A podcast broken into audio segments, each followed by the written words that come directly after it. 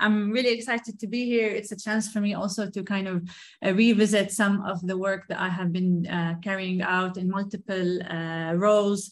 Uh, part of part of part of which is uh, from my PhD thesis, but other parts, uh, as Tawfiq mentioned in the bio, concern, you know, how uh, hydropolitical baseline of river basins. So how, how are uh, waters inside river basins managed between different riparian countries?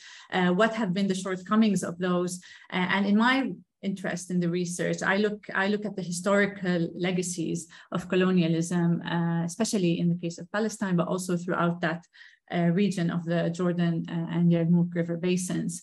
Um, so I will uh, I will focus on that in my research and in, in this presentation and the time I have, uh, I'll try to kind of highlight some of the main interesting uh, uh characteristics, let's say, of uh, this legacy of colonialism uh, left by the British colonial mandate. Um, firstly, I want to start by speaking of transformation of Palestinian waterscapes.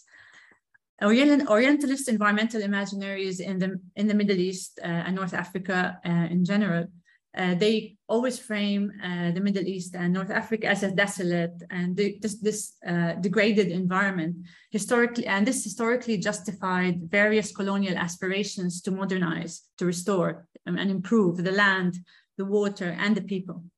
Uh, to make it to make to make the people and the land more productive, more efficient, and more modern. Palestine, of course, has been no exception. Uh, according to Diana Davis, uh, John Broich, uh, racism as well was at the heart of those British water policymaking in, in Palestine. So the idea that depictions of Palestinians or Arabs has always been backward in their agricultural and water management uh, techniques uh, and expertise. They did lack knowledge, ingenu ingenuity, and entrepreneurship to develop and become modern. The Jews and the Zionists, on the other hand, were seen as count as, as sometimes, sometimes even equal counterparts to development. Uh, and although they didn't, of course, see eye to eye uh, most of the time, but, uh, uh but that was the case.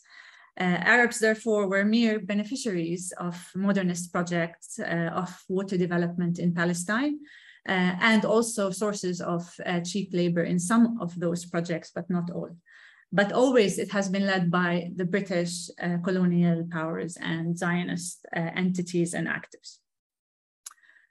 Um, so with that in mind, those modernist projects, especially in the water, water development sector, uh, have facilitated a complete transformation in what what we describe in the geography as waterscapes. These are water landscapes that we'd like to study and, and understand from a very political perspective, from a historical perspective, and from a societal perspective, to look at different changes and transformations that these water landscapes undergo. And what do these uh, changed and altered waterscapes uh, actually change in terms of how we view, how we understand our water relations to water and land, uh, and also our identity and placemaking. Um, okay. So between, between the late 1920s and the 1930s alone, um, according to John Broich, uh, there were over 200 water supply and reclamation projects that transformed Palestine. Over 150,000 acres uh, were being drained or otherwise altered completely. Those, as I mentioned, were actually projects that were carried out by the British mandate or through concessions that were given to most to Zionist entities. And we'll speak of a few of them uh, uh, in a bit. But one of the one of the interesting aspects is that people were aware that these projects were altering not only those natural resources and making optimizing their use but they were also changing uh, you know these landscapes uh, um, significantly for palestinians. Uh, this uh, caricature that has uh, that was part of um, an arabic newspaper called palestine uh, on the 15th anniversary, anniversary of the Balfour Declaration highlights, you know, the impacts of such modernist projects in the water sector and what, how they favor, how the favoritism of, uh, of Zionist projects, giving uh, concessions only to Zionist uh, entities and actors had uh, dire implications on Palestinians, their belong, their their access to resources, uh, and their their their um, perseverance on the land. At the heart of it was the Balfour Declaration, but we all know that was just the impetus and the start of uh, a very extensive uh, development uh, and modernist uh, project uh, that uh, happened pre-48. Um, in terms of water policy development, the, the, earliest traces of water conflict in Palestine before 48 can be traced to the British colonial mandate period as well. There were multiple studies and reports that were uh, carried out to understand, you know, the, um, the limitation and the prospects of Jewish immigration to Palestine and its implication on economic development. Simpson report of 1930, which focused on immigration settlement and economic development, provided less optimistic estimates of Palestine cultivatable area and recommended legislation to be enacted to settle water rights, though, although they were never, never settled, especially for Palestinians. In different uh, documents uh, in the archive, we can, we can see how um, British, British were, were, very supportive of Jewish immigrants, of Jewish immigration, and maintained a neutral position on issues relating to water rights for Arabs. The British White Paper of 1939 is another important document that mirrored the Simpson report and was concerned with how landless Arabs were to be provided with land, arguing that the, the Jewish agency had already acquired enough land for Jewish settlement development. So clearly the British colonial policies uh, were, were agitating fears and concerns, especially you know, in the light of uh, continued Jewish immigration uh, and uh, the curtailment of agricultural livelihood practices of Arabs, of Palestinians uh, who live uh, in, in Palestine. So this, this made water a, a project, uh, this made water a topic of conflict and contention. Meanwhile, the Zionist investment by that, by that time in the 1930s um, was so significant that any uh, Arab or Palestinian uh, development of water was insignificant uh, the, the, concessions that the British has given uh, to the Zionist uh, entities, such as the hydropower production on the Yarmouk River, known as the Rutenberg, uh, the Pinchas Rutenberg uh, hydropower plant, or the electrification of Jaffa, or the drainage of the Hula swamps. All of these were, were drastically transforming these waterscapes and, and provide and with, with a very specific characteristics of favoritism for Zionists. This is the Pinchas Rutenberg and the and the hydropower plant that was not was only operational until 1948 when it was bombed. Also, water became a site of border making. Um, and this was significant. Again, we go back in time to, uh, to the 1920s and all of the negotiations that happened with Sykes-Picot about where should we set, where, where do the colonial forces, uh, French and British colonial forces set the boundaries and the borders, and water, water played a very important role. Uh, and uh, eventually, the British actually had more access to uh, the tributaries of, of, the Upper Jordan and also to uh, the Hula, uh, Hula, Lake and Lake Tiberias, which were very important and significant um, water bodies, where the Zionists also were pushing for these water bodies to be included in, uh, in the border of or within the boundaries of Palestine.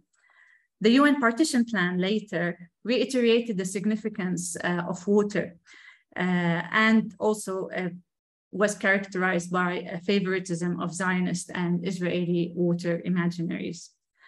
Um, in, in the Borders article of the UN partition plan, emphasis was given to the Jewish agency's prior, uh, priorities regarding water for irrigation, which necessitated the inclusion of the uh, of Al Battuf Valley, which I will speak about uh, as a case study uh, in within the, the Jewish state borders. So it says from this, uh, and I quote, from the southwest corner of Kufr Anan village, the boundary line follows the western boundary of, of Tiberias subdistrict to a point close uh, to the villages of Mghar and Ailabun in the heart of the Galilee, thence bulging out to the west to include as much of the eastern part of the plain of Al-Battuf as is necessary for the reservoir proposed by the Jewish Agency for the irrigation of lands to the south and east. So what we see evidently here is that Zionist water imaginaries and plan were therefore placed at a higher, higher priority and a higher pedestal, even in the demarcation of borders uh, for the partition of Palestine. Um, and as, as a lot of water scholars have highlighted, this actually subordinated the rights of indigenous Palestinians and handicapped them from the beginning uh, by the dominant and hegemonic Zionist uh, water, um, water sector and water imaginary. This bias of the mandate continued and helped further Zionist aims in, uh, in Palestine as well. Another important aspect that the British have left a legacy of is the idea of a unified river basin. And basically, uh, without going into a lot of technicalities, it's basically I, the idea is that we can that the riparian countries, so countries where a watershed exists, like the Jordan River Basin, can be and should be shared by those riparian states, and each will get an equal, somehow equal and uh, fair distribution of uh, of the water sources there. But this has actually, since uh, since uh, the inception of such a framework of understanding water, it had made the, the Jordan River and other rivers, uh, I claim as well, uh, under a curse of becoming a border. Um, later on, the British also pushed, uh, along with Americans uh, as well, pushed for a hydraulic mission, which was happening all over the world. Uh, with the colonial uh, and Eurocentric understanding of water, that that water needs to be fully optimized. There needs to be large-scale infrastructure. We need to tame the natural, including um, in, uh, indigenous uh, population. And the, the legacy of, of the British colonial mandate here, again, is that it also was uh, imbricated and it was until today part of uh, policymaking in, in those nation states to become nation states, including most specifically Jordan, but also to, to an extent Israel uh, and uh, the Palestinians, I would claim as well. Uh, let me just check the time.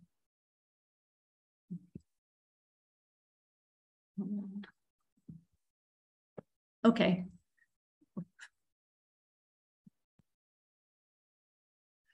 Okay, so I, I, come here to, to the case study that I have uh, been working on on my PhD, and uh, that kind of really resonates with this idea of a unified river basin.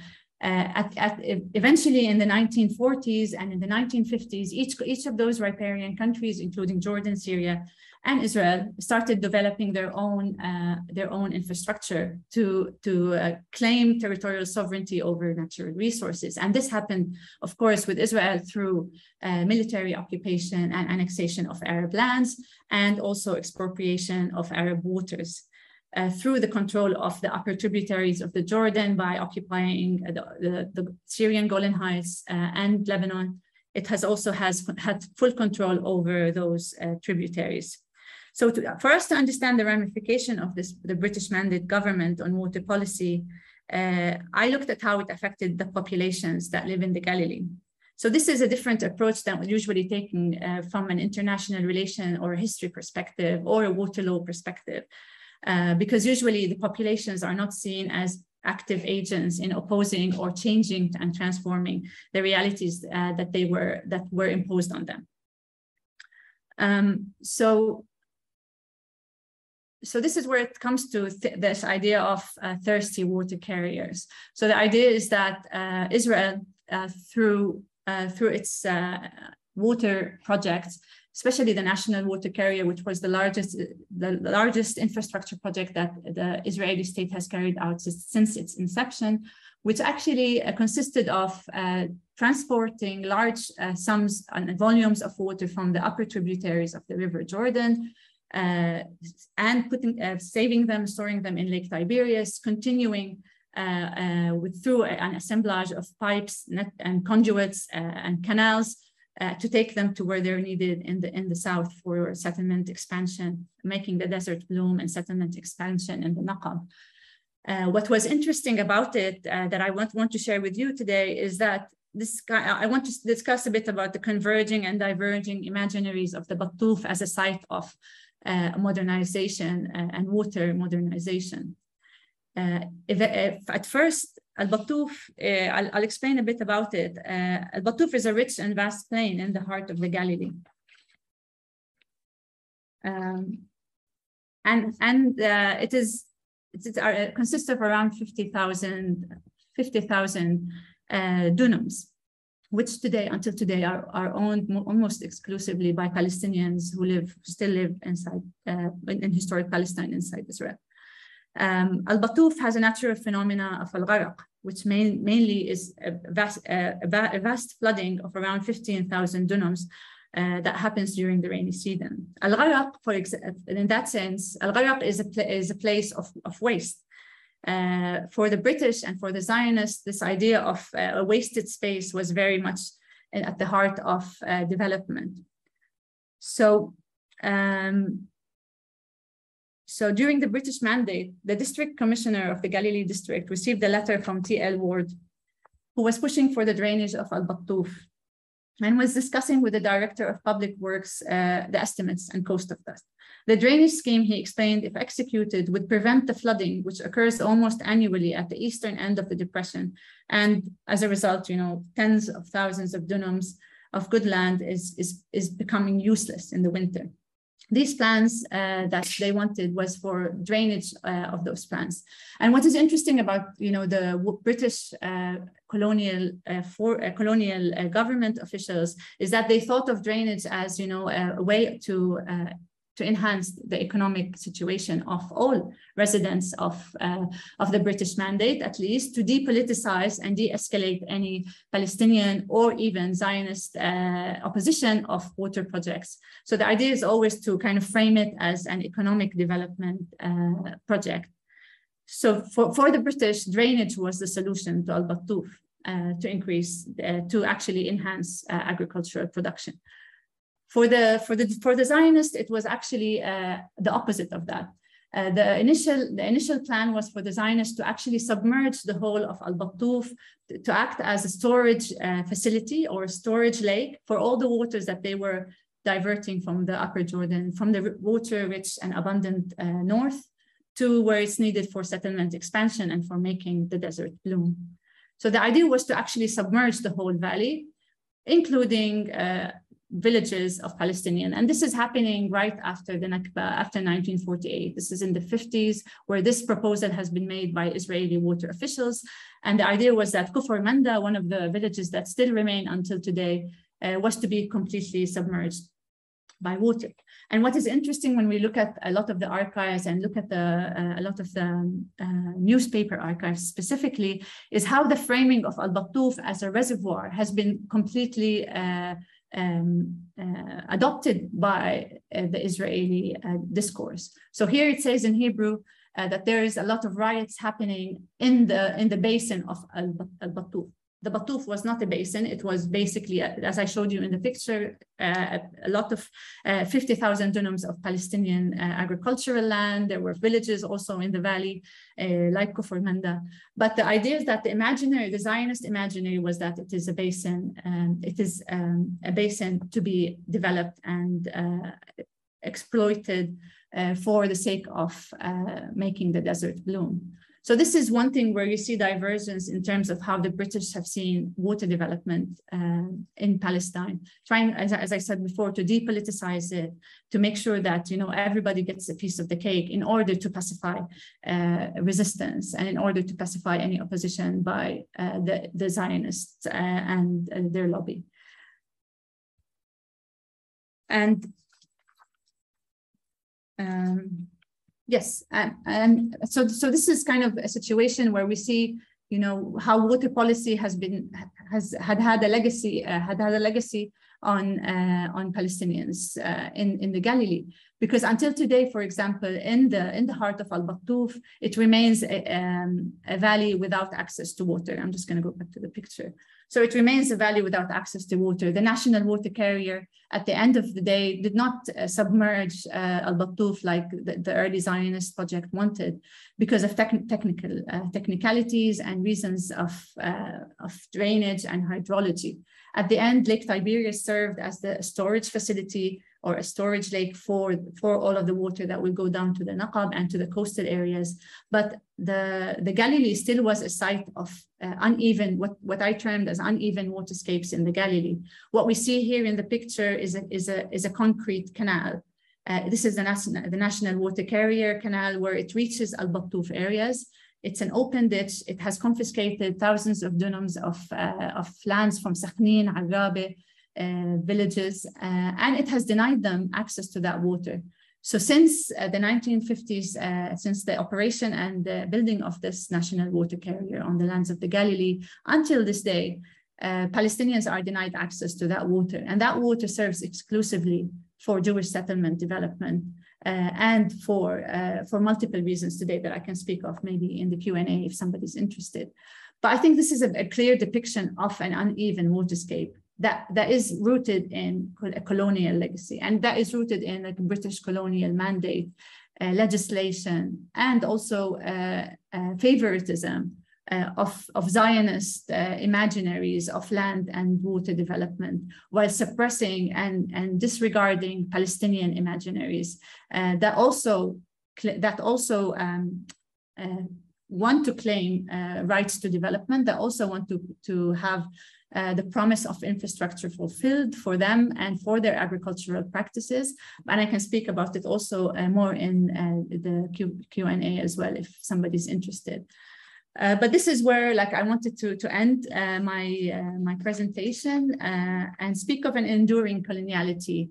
Uh, and how, how can we understand such infrastructure, whether water infrastructure or other important natural resource infrastructure as sites of uh, exploitation, as sites of inequality, but also as, as, ethnographically rich sites of investigation to better expose uh, the legacy of colonialism uh, in Palestine.